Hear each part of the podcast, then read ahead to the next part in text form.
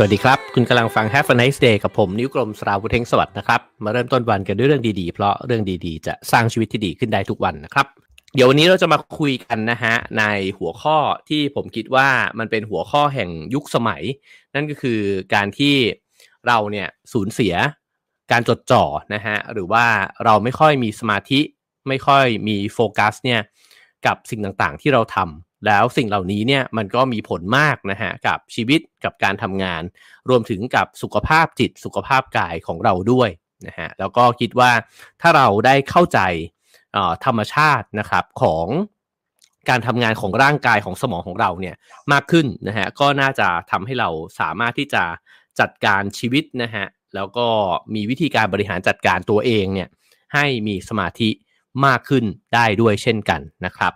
ก็เช่นเคยนะครับ เข้ามาแล้วก็ฝากกดไลค์กดแชร์นะฮะ แล้วก็อย่าลืมกดติดตามกด subscribe ช่องกันไว้ด้วยนะครับ แล้วก็สามารถสนับสนุนนะครับ รายการ Have a nice day ได้ตามเบอร์บัญชี แล้วก็ QR code ที่ปรากฏอยู่บนหน้าจอนะครับ ขอบคุณทุกการสนับสนุนเลยนะฮะแล้วก็ขอบคุณสปอนเซอร์ของเราด้วยนะครับ ใช้ชีวิตให้มีรสชาติถ้าสาหร่ายต้องเท่าแก่น้อยนะครับผม โอเคครับ เดี๋ยวเรามาเริ่มต้นเนื้อหาของวันนี้กันนะครับ ผมหยิบเอาหนังสือเล่มนี้ขึ้นมาชวนคุยกันนะครับ หนังสือชื่อว่า attention span นะครับ หรือฉบับภาษาไทยเขาตั้งชื่อว่า ศาสตร์ของความจดจ่อนะฮะ ก็ผู้เขียนเนี่ยมีมีเส้นทางชีวิตนะฮะที่น่าสนใจมีประวัติที่น่าสนใจ เขาเนี่ยพื้นฐานเนี่ยเรียนมาในตอนแรกนะฮะเรียนทางศิลปะมา จากนั้นเนี่ยก็ได้ไปทำการศึกษาทำวิจัยนะครับ แล้วก็มาทำวิจัยเนี่ยในเรื่องของการใช้เทคโนโลยี และการใช้งานเทคโนโลยีที่มากเกินไปนะฮะด้วยมุมมองทางจิตวิทยา ก็ เป๊ะเลยนะครับ เพราะฉะนั้นเนี่ยก็เอาเรื่องราวนะครับที่ตัวเองได้ศึกษาวิจัยเนี่ยมาเขียนเป็นหนังสือเล่มนี้นั่นเองนะครับ ผู้เขียนก็จบ PhD นะฮะเป็นชื่อคุณ Gloria Mark นะครับแล้วก็ฉบับภาษาไทยนี่แปลโดยคุณไอริสาชั้นสิรินะครับสำนักพิมพ์แคคตัสนะฮะก็ขอบคุณ สำนักพิมพ์แคคตัสด้วยนะครับที่ส่งหนังสือดีๆ มาให้หลายเล่มเลยนะครับ ก็จริงๆ อยากเชียร์สำนักพิมพ์นี้ด้วยนะฮะเพราะว่าเป็นสำนักพิมพ์ที่แปลหนังสือนะฮะที่ต้นฉบับเป็นภาษาอังกฤษเนี่ยแปลมาเป็นภาษาไทยเนี่ยแล้วน่าสนใจหลายเล่มมากเลยนะครับ ก็จะพยายามหยิบนำมาแนะนำกันด้วยนะครับ แล้วก็คิดว่า มีหลาย ๆสำนักพิมพ์นะฮะที่มีผลงานดีๆนะครับเพราะฉะนั้นถ้าเราสนับสนุนก็จะมีหนังสือดีๆเนี่ยอ่านกันไปต่อเนื่องด้วยเช่นกันนะครับ โอเคครับ เรามาเริ่มต้นกันนะฮะผมใบให้ฟังนิดนึงว่าอ่อหนังสือเล่มนี้เนี่ยมีข้อมูลนะฮะที่จะเปลี่ยนวิธีคิดของเราเกี่ยวกับเรื่องของสภาวะการจดจ่อถ้าให้ใบลึกลงไปอีกนิดนึงก็คือว่า ตัวผมเองเนี่ยก็เคยพูดถึงนะครับ แล้วก็เคยหยิบเอาหนังสือที่พูดถึงเรื่องของสภาวะการลื่นไหลหรือว่า flow นะฮะเอามาเล่าสู่กันฟังด้วยนะครับ แล้วก็เชื่อว่าในยุคสมัยปัจจุบันนี้เนี่ยผู้คนเนี่ยแสวงหาสภาวะ flow นะฮะว่าเราสามารถที่จะเข้าไปอยู่ในสภาวะนั้นเนี่ยได้ด้วยวิธีไหนบ้างนะฮะแต่หนังสือเล่มนี้เนี่ยเหมือนกับเขาเจาะลึกลงไปนะครับ แล้วก็พยายามที่จะอธิบายเนี่ยให้ฟัง ว่ามันอาจจะไม่ใช่ทุกการทำงานที่เราสามารถที่จะเข้าไปสู่สภาวะ flow อย่างที่บอกเนี่ยได้ แต่ถ้าเกิดว่างานที่เราทำอยู่มันไม่สามารถที่จะทำได้เนี่ยเรามีวิธีการนะฮะในการที่จะบริหารจัดการเรื่องของการโฟกัสเนี่ยได้ยังไงบ้าง เดี๋ยวมาฟังกันนะครับผม โอเคครับ เรามาเริ่มต้นนะฮะในบท แรก ๆกันก่อนนะครับ ว่าเขาก็ตั้งโจทย์นะฮะว่าไอ้เจ้าบรรดาสภาพแวดล้อมในยุคสมัยใหม่นี้เนี่ยเทคโนโลยีต่างๆ มันมีผลยังไงนะครับ กับการที่เราสูญเสียไอ้เจ้าคุณสมบัตินะฮะหรือว่านิสัยในการจดจ่อเนี่ยไปนะครับ ก็เริ่มต้นแบบนี้นะฮะเขาบอกว่า ผู้คนเนี่ยบอกว่าพวกเขาเนี่ยทำงานมากเกินไปนะฮะแล้วก็เหนื่อยล้า เพราะว่าต้องรับมือกับข้อมูลเนี่ยที่มากเกินพอดี กับข้อความที่มันเยอะเกินไป แล้วก็กล่องอีเมลเนี่ยที่มันราวกับว่าไม่มีวันที่มันจะว่างเปล่าลงได้เลยนะฮะลองคิดดูนะครับว่าในแต่ละวันที่เราใช้ชีวิตตื่นขึ้นมานะฮะมีข้อความเนี่ยที่พุ่งเข้ามาหาเราเนี่ยกี่ข้อความเปิด Messenger เข้าไปก็รออยู่เพียบเลยนะฮะ เปิดไลน์ออกมา ก็มีกองอยู่บางกลุ่มนี่เป็นร้อยเป็นร้อยข้อความนะครับ ในเรื่องของการทำงานเนี่ยเปิดเข้าไปในอีเมลก็มีอยู่เพียบเลยนะฮะเพราะฉะนั้นเนี่ยผู้คนในโลกสมัยนี้เนี่ยมันเจอกับสิ่งเหล่านี้เนี่ยในแบบที่คนก่อนยุคนี้เนี่ยเขาไม่เคยมีมาก่อนนะฮะแต่ก่อนก็รับจดหมายกันก็แค่ไม่กี่ฉบับเท่านั้นเองนะครับ ฉะนั้นเนี่ยเขาบอกว่า คนก็สูญเสียสมาธิไปนะฮะแต่ว่าสิ่งเหล่านี้เนี่ยมันมีผลนะครับ เพราะว่าจริง ๆ แล้วเนี่ยคนเนี่ยก็เสียสมาธิเนี่ยเพราะบางสิ่งที่อยู่ภายในตัวเขาเนี่ยด้วยเช่นกัน คือการที่เราสูญเสียสมาธิเนี่ยมันเกิดขึ้นจาก 2 สาเหตุ สาเหตุหนึ่งก็คือปัจจัยภายนอกนะฮะอย่างที่เมื่อกี้บอกไป แต่อีกปัจจัยหนึ่งก็คือปัจจัยภายในนะครับ ก็คือว่าความคิดของตัวเราเองนะฮะความทรงจำ การอยากค้นหาข้อมูลนะครับแล้วก็ความปรารถนาที่อยากจะติดต่อสื่อสารกับคนอื่นเนี่ยที่มากนะฮะเหมือนกับว่าทุกครั้งที่มันมี notification ขึ้นมา มีการแจ้งเตือนขึ้นมาเนี่ยเราจะต้องกดเข้าไปดูแบบนั้นนะครับฉะนั้นเนี่ยไอ้เจ้าโลกดิจิตอลนะฮะมันก็แวดล้อมเราเนี่ยด้วยด้วยสภาพการเนี่ยที่มันแตกต่างไปจากเดิมมากนะฮะฉะนั้นเมื่อมันเป็นแบบนี้เนี่ยเราจึงจำเป็นที่จะต้องมี วิธีการมีความเข้าใจนะฮะเพื่อที่จะมารับมือกับมันเนี่ยในรูปแบบใหม่เนี่ยด้วยเช่นกันคราวนี้เขาบอกว่าออพอได้ไปลองทำการศึกษานะครับ แล้วก็ไปสัมภาษณ์ผู้คนเนี่ยเขาบอกว่า สิ่งหนึ่งที่มาทำให้คนเราเนี่ยกดดันนะฮะนั่นก็คือการที่เราเนี่ยถูกสั่งงานถูกส่งข้อความมาบอกนะฮะแล้วคนที่ส่งข้อความมาเนี่ยก็มีความคาดหวังว่าเราเนี่ยจะตอบกลับในทันที แล้วก็ยังมีความคาดหวังนะฮะว่าเราจะต้องทำงานนั้นเนี่ยให้ได้ดีด้วย ในด้านนี้เนี่ยมันมีคนสองส่วนด้วยกัน ส่วนที่หนึ่งก็คือคนที่มอบหมายงานนะฮะหรือว่าคนที่เป็นคนส่งข้อความมาเนี่ยเขาบอกว่าการทำงานสั่งงานทวงงานนะฮะผ่านไอ้เจ้าสื่อสมัยใหม่เนี่ยมันเป็นสิ่งที่ทำได้ง่าย เพราะฉะนั้นเนี่ย ผมเเคยพูดกับเพื่อนร่วมงานหลายครั้งเหมือนกันนะฮะว่าในงานบางงานเนี่ยมันไม่ควรจะติดต่อสื่อสารกันด้วยกลุ่มไลน์เลย เพราะว่ามันทำให้ปวดหัวนะฮะแล้วก็ทำให้เครียดมากนะครับฉะนั้นเนี่ยคนในยุคปัจจุบันเนี่ยเครียดกันมากขึ้นเนี่ยด้วยวิธีการทำงานที่มันเปลี่ยนแปลงไปนะฮะเขาบอกว่าเราอาจจะคิดนะครับว่าเจ้าอุปกรณ์เทคโนโลยีทั้งหลายเหล่านี้เนี่ยทำให้เราทำงานได้มากขึ้น ทำให้ศักยภาพของมนุษย์เนี่ยมันเพิ่มพูนมากขึ้นนะฮะแต่อันที่จริงแล้วเนี่ยเรากำลังลดศักยภาพตัวเอง แล้วเราก็อาจจะทำงานได้น้อยลงด้วยนะฮะเพราะว่าการที่เราหันเหตัวเองเนี่ยไปทำเรื่องนั้นเรื่องนี้เนี่ยอยู่ตลอดเวลานะครับ มันทำให้เราเสียเวลาไปในแต่ละครั้งนะครับ แล้วก็ตรงนี้ข้อมูลมีหลากหลายมากนะฮะแต่ว่าตัวเลขเนี่ยจะอยู่ในประมาณสัก 20 กว่านาที นั่นก็คือการที่เวลาเราวอกแวกไปหนึ่งครั้ง แล้วเราอยากจะกลับมานะฮะ เพื่อที่จะมีสมาธิกับงานที่เราจะต้องจดจ่ออีกครั้งหนึ่งเนี่ยนะครับในหนังสือเล่มนี้ก็อ้างตัวเลขถึง 25 นาทีด้วยกัน กว่าที่เราจะกลับมาได้นะฮะฉะนั้นในสภาพการทำงานยุคปัจจุบันไม่ว่าคุณจะเป็นพนักงานออฟฟิศหรือว่าคุณจะเป็นฟรีแลนซ์ก็แล้วแต่นะฮะคุณก็จะเผชิญกับสงครามแห่ง notification นะครับกับเอ่อ Facebook กับ TikTok นะฮะกับ Twitter ทั้งหลายเหล่านี้เนี่ยที่มันพยายามจะดึงความสนใจจากเราไป และทุกครั้งเนี่ย มันต้องอาศัยเวลาตั้งเกือบครึ่งชั่วโมงนะฮะกว่าที่เราจะรวบสมาธิเนี่ยกลับมาได้อีกครั้งหนึ่งฉะนั้นสิ่งที่มันเกิดขึ้นตามมาคืออะไรนะฮะก็คือคำบ่นของพวกเรานั่นเองนะครับ ว่าทำไมเนี่ยทุกวันเนี่ยเราถึงเผชิญกับความวิตกกังวล ความเครียดนะฮะแล้วก็สภาวะหมดไฟ ก็เพราะว่าเราใช้ชีวิตเนี่ยกับการทำในสิ่งที่มันไม่โฟกัสอะไรเลยนะฮะอันนี้ก็เคยพูดไปในหนังสือเรื่อง Deep Work ด้วยเช่นกันนะครับฉะนั้นในงานวิจัยนะฮะวิทยาศาสตร์เนี่ยเขาก็บอกผลลัพธ์เนี่ยออกมาบอกว่าการที่หลาย ๆ คนเนี่ยเป็น multitasking นะฮะ การทำงานหลายอย่างพร้อมกันเนี่ย มันก่อให้เกิดความเครียด ความดันโลหิตสูงขึ้นนะฮะอัตราการเต้นของหัวใจเราจะเพิ่มขึ้นนะครับ แล้วก็เรารู้สึกเครียดมากขึ้นเนี่ยมันก็ส่งผลต่อการที่ไอ้เจ้าระบบภูมิคุ้มกันของเราเนี่ยมันก็แย่ลง ทำให้เราอ่อนแอลงนะฮะ เพราะฉะนั้นเนี่ยคนที่ทำงานหลาย ๆ อย่างในเวลาเดียวกัน หรือคุณอาจจะทำงานอย่างเดียวก็ได้นะฮะ แต่ว่าดันมีความสนใจเนี่ยหลายอย่าง เช่นทำงานอยู่ก็เปิด Facebook ไปด้วยนะฮะทำงานอยู่ก็วอกแวกไปนู่นไปนี่นะครับ หรือว่ามีโทรศัพท์เข้ามาตลอดเวลาอะไรแบบนี้เนี่ยมันไม่ได้ส่งผลทำให้เราทำงานอย่างด้อยประสิทธิภาพเท่านั้น แต่มันยังส่งผลให้เราเสียสุขภาพเนี่ยด้วยนะครับเเขาบอกว่า ในการใช้งานอินเทอร์เน็ตนะฮะมันเพิ่งแพร่หลายเข้ามาเนี่ยประมาณสัก 30 ปีที่ผ่านมาเท่านั้นเอง ฉะนั้นถ้ามองดูจากวิวัฒนาการใช่ไหมครับ ชีวิตดิจิตอลของพวกเราเนี่ยมันยังเยาว์วัยอยู่มากเลย คือวิวัฒนาการมนุษย์เนี่ยมันก็วิวัฒนาการมาเรื่อยๆนะฮะแต่ว่าสื่อสมัยใหม่เนี่ยมันเพิ่งเกิดขึ้นเนี่ยภายในเวลาประมาณสัก 30 ปีเท่านั้น ฉะนั้นร่างกายสมองนะฮะของเราเนี่ยมันไม่มีทางที่จะไปทัน เทคโนโลยีเหล่านี้เลยนะฮะถ้าเราไม่บริหารจัดการเนี่ยสุดท้ายแล้วเราก็จะเหมือนกับมีสภาพร่างกายเนี่ยที่มันไม่ได้เหมาะนะฮะกับสภาพแวดล้อม แล้วมันก็จะเจ็บป่วยกันไปนะครับ คราวนี้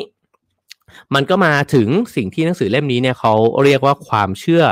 ผิดๆนะฮะเกี่ยวกับการวอกแวกหรือว่าการเสียสมาธิในยุคสมัยใหม่นะฮะเขาบอกว่า ความเชื่อที่ผิดอย่างแรกเนี่ยก็คือ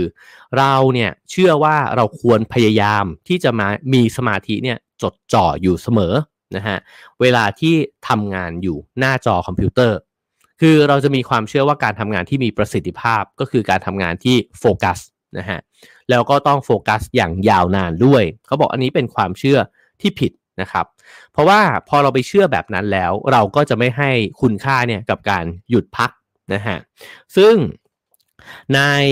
ความรู้จริงๆเนี่ยที่เขาศึกษามาเนี่ยนะฮะเขาบอกว่าไอ้เจ้าสภาวะจดจ่อของคนเราเนี่ยมันมีขึ้นมีลงนะครับแล้วก็เดี๋ยวจะลงไปในรายละเอียดนะฮะว่าใน 1 วันเนี่ยมันก็จะมีช่วงเวลาที่เราจดจ่อได้ดี แล้วก็มีช่วงเวลาที่เราจดจ่อได้ไม่ดี เราต้องเข้าใจธรรมชาติข้อนี้เนี่ยของตัวเองด้วย ไม่งั้นเนี่ยมันเหมือนกับเราจะไปพยายามบังคับตัวเอง ให้เราจะต้องเป็นคนที่มีประสิทธิภาพสูง มีสมาธิเนี่ยอยู่ตลอดเวลา ซึ่งมันฝืนธรรมชาตินะฮะมันไม่ใช่สิ่งที่ทุกๆคนเนี่ยมันจะทำได้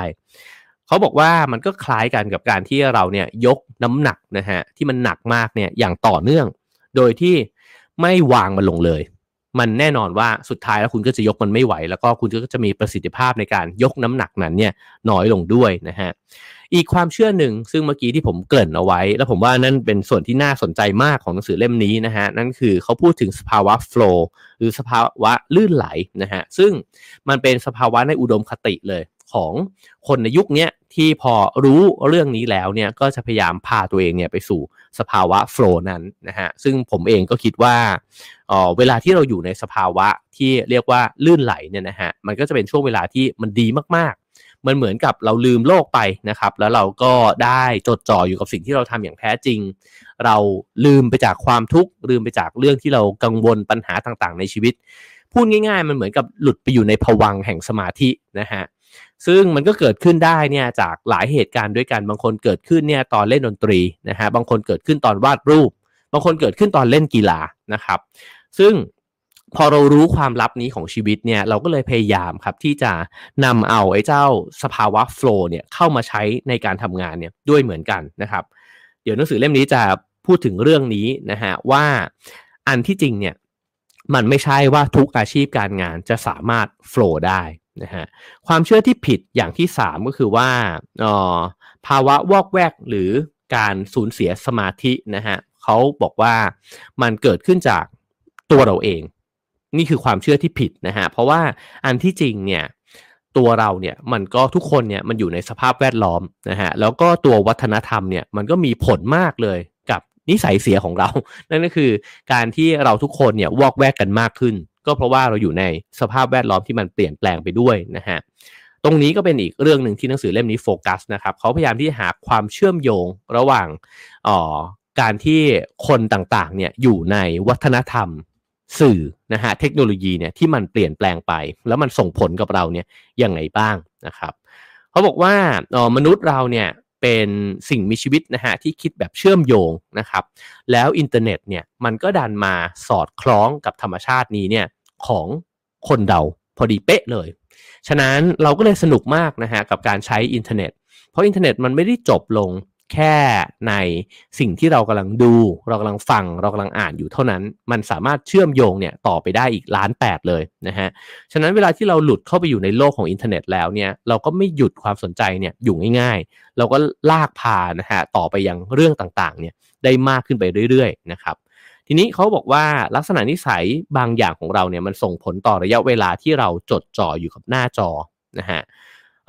การที่เราเป็นสัตว์สังคมนะครับ จะเริ่มเห็นนะฮะว่าหนังสือเล่มนี้พยายามจะเชื่อมโยง 2 สิ่งเข้าด้วยกัน 1 ก็คือธรรมชาติของความเป็นมนุษย์ 2 ก็คือว่าแล้วเทคโนโลยีนั้นเนี่ยมันถูกคิดขึ้นมาตอนแรกมาถูกคิดมาเพื่อรับใช้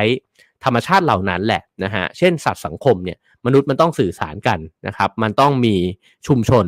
แล้วก็มีการพูดคุยกันไปเรื่อยๆเนี่ยเพื่อที่จะสร้างความเข้าใจกันสร้างเป้าหมายร่วมกันต่างๆ นานาเหล่านั้นนะฮะ แต่สิ่งเหล่านี้เนี่ยพอมันถูกคิดขึ้นมาแล้วเนี่ย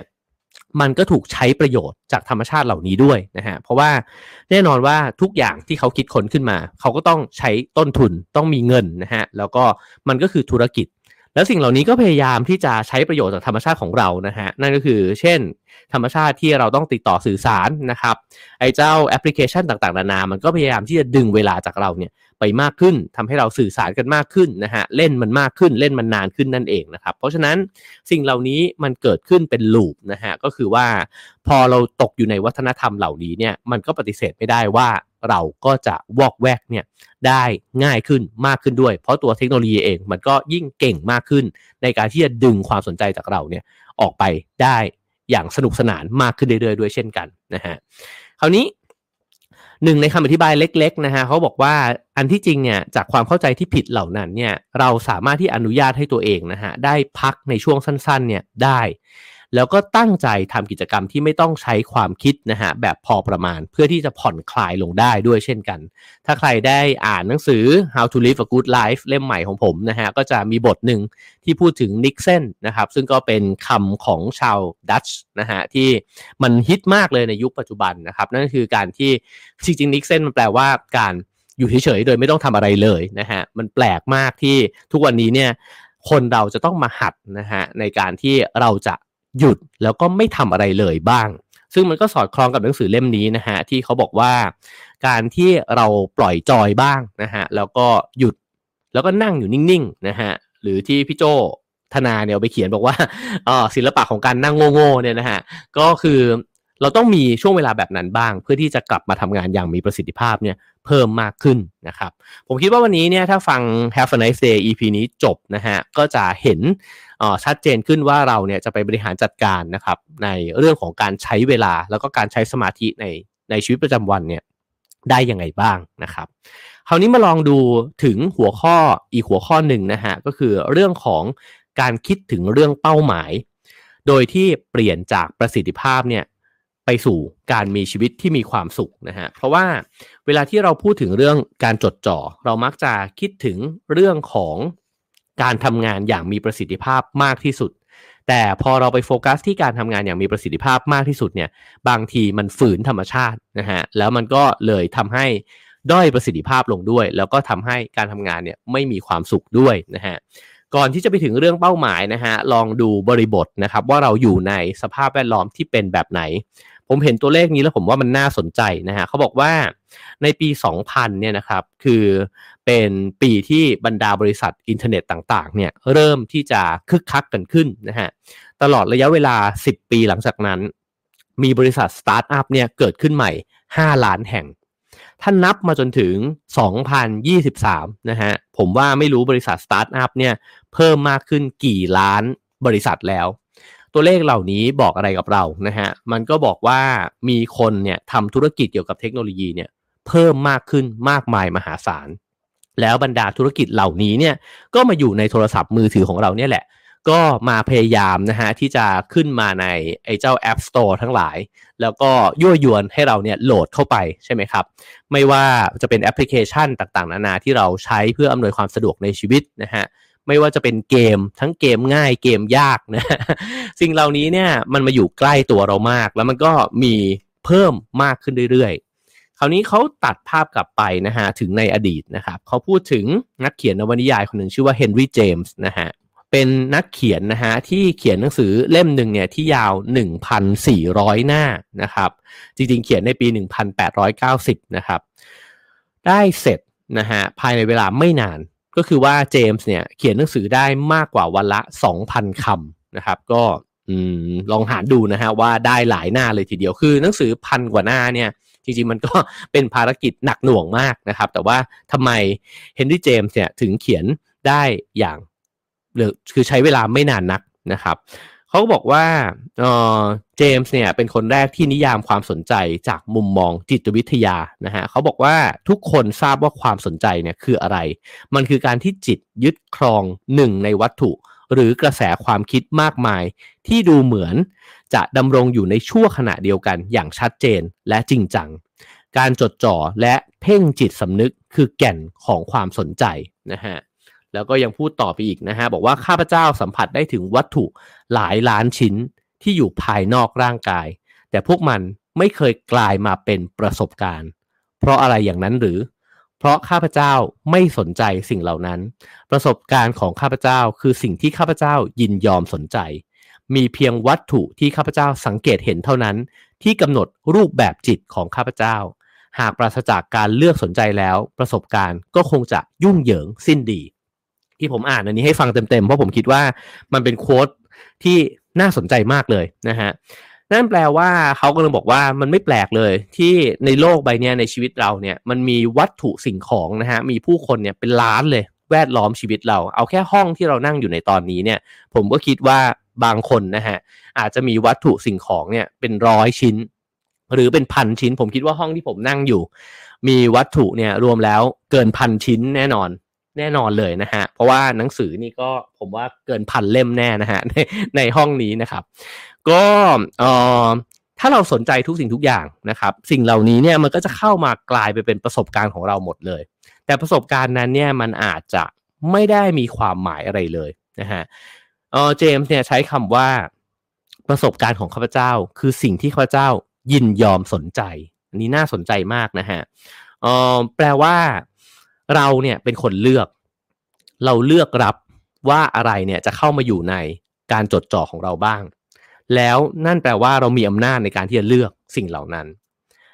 ตรงนี้เนี่ยพออ่านมาถึงตรงนี้ผมรู้สึกว่า เอ้ย ในทุกวันนี้เนี่ยเรายังคงเหลืออำนาจนะฮะในการที่เราจะเลือกเนี่ยได้มากน้อยแค่ไหน คือเรามีเจตจำนงเสรีในการเลือกมากน้อยแค่ไหน หรือว่าไอ้เจ้าสิ่งต่างๆ เนี่ยมันดึงดูดเราเนี่ยได้เก่งมากขึ้นเรื่อยๆนะครับ แล้วตกลงแล้วชีวิตเราในแต่ละวันที่ตื่นขึ้นมาเนี่ย เราได้เลือกรับนะฮะไอ้เจ้ากิจกรรมที่เราจะทำสื่อที่เราจะอ่านนะฮะหรือข้อความต่างๆ นานานะครับ ว่าอันนี้ต้องอ่านอันนี้ไม่ต้องอ่านเนี่ยมากน้อยแค่ไหน หรือเราถูกบังคับให้อ่านเราถูกป้อนให้อ่านนะครับ สิ่งเหล่านี้เนี่ยมันก็เลยมีผลมากต่อการที่เราสะสมประสบการณ์ในชีวิต ถ้าเราพูดแบบนี้เนี่ยมันเป็นเรื่องใหญ่เลยนะฮะผมตัดออกมานอกหนังสือนิดนึงนะครับ เพราะนั่นแปลว่าเเราทุกคนเนี่ยกำลังมีประสบการณ์เนี่ยผ่านเทคโนโลยี ในช่วงวัยหนึ่งนะฮะช่วงเวลาที่โทรทัศน์เนี่ยมันฮิตมากเนี่ยคนก็จะบอกว่าโทรทัศน์เนี่ยมันมีผลกับวิธีคิด นะฮะของผู้คนเนี่ยมาก ๆเลย เราอาจจะดูสื่ออยู่เพียงแค่ไม่กี่ช่องเท่านั้นเอง แล้วมันก็กำหนดวิธีคิดของเรานะฮะในทุกวันนี้บรรดาแอปพลิเคชันยอดฮิตทั้งหลาย ก็กำหนด ผมว่ากำหนดหลายอย่างนะฮะกำหนดรสนิยมวิธีคิดนะครับกำหนดวิธีการทำงานของสมองของเราด้วย ว่าตกลงแล้วเนี่ยคุณเป็นคนสมาธิสั้น หรือคุณเป็นคนสมาธิยาว ผมว่านี้น่าสนใจนะฮะคนที่ยังฟังพอดแคสต์เนี่ยนะฮะโดยเฉพาะพอดแคสต์หนึ่งชั่วโมงเนี่ยอย่าง Have a nice day ผมถือว่าน่านับถือมากนะฮะคือคือจริงๆเอ่อมันยากเหมือนกันกับการที่เราจะจดจ่อนะฮะกับสิ่งใดสิ่งหนึ่งเนี่ยที่มันยาวนานขนาดนั้นกับสื่อที่มันมีขนาดที่สั้นลงเรื่อยๆนะครับ 5 วินาที 10 วินาที 15 วินาทีนะครับฉะนั้นเนี่ยมันจึงมีผลมากกับการที่เราเนี่ยจะสามารถดึงเอาอำนาจนะฮะในการที่จะเลือกที่จะจดจ่อเนี่ยกลับมาอยู่ที่ตัวเองได้มากได้มากน้อยแค่ไหนนะครับคราวนี้เขาบอกว่างานอย่างแรกนะฮะของบรรดาเครือข่ายความสนใจเนี่ยก็คือการกระตุ้นเตือนนะฮะซึ่งก็คือเมื่อเราพยายาม ที่จะรอบคอบระมัดระวังเนี่ยกับงานที่เราทำอยู่ งานอย่างถัดมาอันนี้พูดถึงพูดถึงเรื่องของเอเครือข่ายความสนใจของตัวเราแล้วนะฮะก็คือว่าตัวเราเองเนี่ยมีมีทรัพยากรเนี่ยในการที่เราจะจดจ่อเนี่ยได้มากแค่ไหนนะครับ อย่างแรกก็คือการกระตุ้นเตือน หมายความว่า พอเราเนี่ยใช้ชีวิตอยู่ดีๆนะครับ แล้วก็โอเค เรานั่งลงที่โต๊ะทำงานแล้วเนี่ย สมองเรามันจะเริ่มปรับนะฮะแล้วก็บอกว่าโอเค เราจะต้องทำงานนี้แล้วนะ นี่ก็คือมันกระตุ้นเราแล้วนะฮะว่าเรากำลังจะต้องโฟกัสแล้ว งานลำดับถัดมาเนี่ยก็คือการปรับทิศทางนะครับ ซึ่งก็จะเกิดขึ้นเนี่ยเมื่อเราเนี่ยจัดลำดับความสำคัญ แล้วก็เลือกว่าจะให้สิ่งไหนเนี่ยมันอยู่ในกรอบความสนใจเรานะฮะก็โอเค งั้นเราจะทำสิ่งนี้แล้วนะ โอเค งั้นเริ่มต้นจากการตอบอีเมลก่อนละกัน นี่ก็คือเริ่มที่จะ แคบลงไปนะฮะโฟกัสลงไป จากนั้นเนี่ยสมองมันจะทำงานอีกหน้าที่หนึ่งนั่นคือ การควบคุมขั้นสูง หมายความว่าในระหว่างที่เรากำลังจะโฟกัสตอบอีเมลอยู่นั้นเนี่ยมันก็จะมีสิ่งต่างๆ เข้ามาแทรกแซงเรานะฮะไอ้เจ้าการทำงานระดับที่3เนี่ยแหละที่มันจะช่วยนะฮะที่ทำให้เราไม่วอกแวกออกไป นอกจากสิ่งที่มันควรจะต้องสนใจในตอนนั้นนะฮะ อันนี้ก็คือทำให้เห็นลำดับขั้นก่อนนะฮะว่าการทำงานในเรื่องของการโฟกัสของเรา มันเกิดขึ้นในระดับไหนบ้างนะฮะ แล้วก็ลองดูก็ได้ว่าเรามีมันครบถ้วนหรือเปล่านะะอย่างแรกก็คือว่าเรามีสติไหมกับการที่ เอ๊ะ ตกลงแล้วเนี่ยฉันทำอะไรอยู่ ฉันจะต้องทำอะไร ขั้นแรกเนี่ยเรามีแล้วหรือยังนะฮะ อันที่สองคือ เราจัดลำดับความสำคัญหรือเปล่า เราอาจจะรู้ก็ได้ว่าโอเค เมื่อเข้าไปอยู่ในที่ทำงานแล้วเนี่ย เราจะต้องทำงาน แต่เรารู้ไหมว่าลำดับความสำคัญของงานที่จะต้องทำเนี่ยในช่วงชั่วโมงแรกต้องทำอะไรนะครับ ในชั่วโมงถัดไปต้องทำอะไร เราได้เห็นลำดับความสำคัญนี้หรือเปล่า ถ้าถ้าเห็นเนี่ยจะช่วยการทำงานของสมองมากนะครับสามก็คือว่าแล้วเราเนี่ยมีวิธีการในการช่วยในเรื่องของการตัดการแทรกแซงเนี่ย ได้มากน้อยแค่ไหน ถ้าตามหนังสือ Deep Work เนี่ยคือเขาบอกว่าเขาแนะนำว่าให้มีช่วงเวลาที่ปิดห้องเลยใช่ไหมฮะ ก็คือขอเพื่อนร่วมงานเลยว่าขอชั่วโมงหนึ่งเป็นชั่วโมงที่ฉันจะ Deep Work อะ่ะก็คือไม่ต้องมาเรียกนะฮะหัวนงหัวหน้าก็ขอก่อน อย่าเพิ่งเข้ามาเคาะห้อง ไอ้เจ้าช่วงเวลานั้นเนี่ยก็จะเป็นช่วงเวลาที่เราทำงานได้อย่างมีประสิทธิภาพสูงนั่นเองนะครับ คราวนี้เขาก็อธิบายต่อไปนะฮะว่า ทำไมเนี่ยคนส่วนใหญ่ถึงรู้สึกหมดแรงตอนบ่าย ตอนช่วงบ่ายสามโมง เดี๋ยวมันจะมีข้อมูลเลยนะฮะว่าเราพีคช่วงไหน แล้วเราเหี่ยวลงเนี่ยช่วงเวลาไหน ผมว่านี้สำคัญแล้วก็มีประโยชน์มากนะฮะสำหรับทุกคนเลยนะครับอธิบายจากภาพรวมก่อนนะฮะเขาบอกว่าจิตของเราเนี่ยมันมีทรัพยากรความสนใจเนี่ยจำกัด คือเราเนี่ยเหมือนมีเปรียบเทียบกับเงินก็ได้นะครับ ไอ้เจ้าการจดจ่อของเราเนี่ย มันมีอยู่ในกระเป๋าของเราในแต่ละวันเนี่ยจำนวนจำกัด แล้วไอ้เจ้าการจดจ่อนี้ก็จะถูกนำไปใช้นะฮะกับสิ่งต่างๆ นานาที่มันจะถาโถมเข้ามาในชีวิตเราในแต่ละวันนะฮะถ้าเกิดว่าเราใช้มันไปเยอะแล้ว มันก็จะเหลือน้อยลง เมื่อเราเข้าใจธรรมชาตินี้แล้วนะฮะมันจะส่งผลกับอะไรหลายอย่างมากเลยหนึ่งก็คือว่าเรารู้แล้วนะฮะว่าทรัพยากรของการจดจ่อมันมีจำกัด ฉะนั้นไม่ควรใช้มันเนี่ยไปกับสิ่งที่มันไม่จำเป็น เพราะพอมันหมดไปแล้ว เราจะไม่เหลือมันเนี่ยเอาไว้ใช้กับสิ่งที่มันจำเป็นจะต้องใช้อีกต่อไปสองก็คือว่าในเมื่อมันจำกัด เราก็ยืดหยุ่นกับตัวเองได้มากขึ้น เราไม่ควรจะไปคาดหวังกับตัวเองว่า ฉันจะเป็นคนที่มีสมาธิตั้งแต่8ปดโมงเช้าเนี่ยไปจนถึง3ามทุ่มสี่ทุ่มห้าทุ่มอะไรแบบนั้นนะฮะซึ่งมันผิดธรรมชาติมันเป็นไปไม่ได้นะครับ สามก็คือว่าพอเราเห็นว่าทรัพยากรมันมีจำกัด ถ้าอย่างนั้นเนี่ยไอช่วงเวลาที่มันควรจะใช้ทรัพยากรนี้เนี่ยอย่างมากที่สุด มันควรจะเป็นช่วงไหนกันแน่ แล้วสี่ก็คือว่าเรารู้ตัวเองครับว่าทรัพยากรหมดแล้วนะฮะก็คือความสามารถในการจดจ่อของเราในวันนี้หมดแล้ว ในช่วงเวลานั้นเป็นช่วงเวลาอันตรายนะครับ ซึ่งหนังสือเล่มหนึ่งที่ผมเคยอ่านมาเนี่ยเขาพูดถึงว่า ในช่วงเย็นนะฮะจะเป็นช่วงเวลาที่เราเนี่ยพร้อมที่จะทำชั่วเนี่ยได้มากที่สุดนะฮะหมายความว่าจะชั่วนี่คือทำในสิ่งที่เราไม่อยากจะทำเนี่ยนะฮะเช่นเออเราอาจจะคอร์รัปชันในช่วงเวลาเนี้ยหรือว่าเราอาจจะทำในสิ่งที่มันฝืนผิดศีลธรรมนะฮะในช่วงเวลานี้ หรือทั้งง่าย ๆ ว่าเราอาจจะเบี้ยวตัวเองอะว่า เอ้ย เดี๋ยวเราจะ ทำถึงเนี้ยนัดเพื่อนไปเจอเพื่อนนะฮะงั้นไม่เจอดีกว่า เราออกไปวิ่งงั้นไม่วิ่งดีกว่านะครับ เราจะไม่กินขนมเค้กไม่เป็นไรกินมันซะหน่อยดีกว่า เพราะว่าเราหมดศักยภาพนะฮะในการที่จะควบคุมตัวเองเนี่ยได้อีกต่อไปแล้ว ซึ่งสิ่งนี้เนี่ยเมื่อรู้แล้วก็อาจจะช่วยในเรื่องของการที่จะยับยั้งชั่งใจเนี่ยได้มากขึ้นด้วยเช่นกัน สิ่งที่ยากไม่ควรนำไปทำในช่วงที่ทรัพยากรในเรื่องของการจดจ่อเนี่ยหมดไปแล้วนะครับ คราวนี้ ก็ในนี้ก็อธิบายต่อไปนะฮะเขาบอกว่าเวลาที่คนเราจดจ่อเนี่ยส่วนหนึ่งของสมองเนี่ยจะถูกกระตุ้นนะฮะให้หลั่งสารเคมีออกมา แล้วคาร์บอนไดออกไซด์ในเลือดเนี่ยก็จะเพิ่มขึ้นนะครับเส้นเลือดก็จะขยายตัว เพื่อกำจัดของเสียในส่วนของสมองเนี่ยที่ถูกกระตุ้นเนี่ยออกไป แต่พอคนเราเนี่ยใช้เวลาจดจ่อต่อเนื่องยาวนานมากขึ้นนะฮะแล้วก็ระวังความระมัดระวังรอบคอบเนี่ยมันก็จะลดน้อยลง ความเร็ว ในการไหลเวียนของเลือดเนี่ยจะลดต่ำลง หมายความว่าถ้าเราทำงานยากไปในเวลาที่มันนานนะฮะสภาพร่างกายเนี่ยมันก็เปลี่ยนแปลงไป มันไม่สามารถที่จะคล่องเนี่ยได้แบบเดิมอีกต่อไปนะฮะฉะนั้นเนี่ยคนต้องหยุดทำงานยากๆ และใช้เวลาเนี่ยในการรื้อฟื้นทรัพยากรนั้นเนี่ยขึ้นมาใหม่ ผมว่าความคิดนี้ความรู้นี้เนี่ยมีประโยชน์มากนะฮะ เมื่อเป็นเช่นนี้เนี่ยการไหลเวียนของเลือดในสมองเนี่ยจึงเป็นตัวชี้วัดทางเคมีว่า ทรัพยากรสำหรับการคิดเนี่ยถูกใช้ไปอย่างไร ในเวลาที่คนเราเนี่ยมีสมาธิจดจ่อ หมายความว่าเมื่อความเร็วในการไหลเวียนเลือดเนี่ยมันลดต่ำลงเนี่ยประสิทธิภาพในการทำงานของสมองเนี่ยมันต่ำลงแล้วนะฮะ ฉะนั้นเมื่อมันไม่ลื่นไม่คล่องเหมือนเดิม จริงๆเนี่ยผมว่าเราทุกคนรู้ตัวดีนะฮะเวลาที่ตอนแรกๆมันอาจจะคิดอะไรปลุ๊ดปลาดเลยทำอะไรได้ฉับไวนะครับ พอทำงานไปถึงช่วงเวลาหนึ่งเราก็จะเริ่มรู้สึกแล้วว่าคิดไม่ค่อยออกละ ตื้อๆแล้วนะฮะถ้าเราฝืนคิดมันต่อไปก็ไม่ได้มีประโยชน์อะไร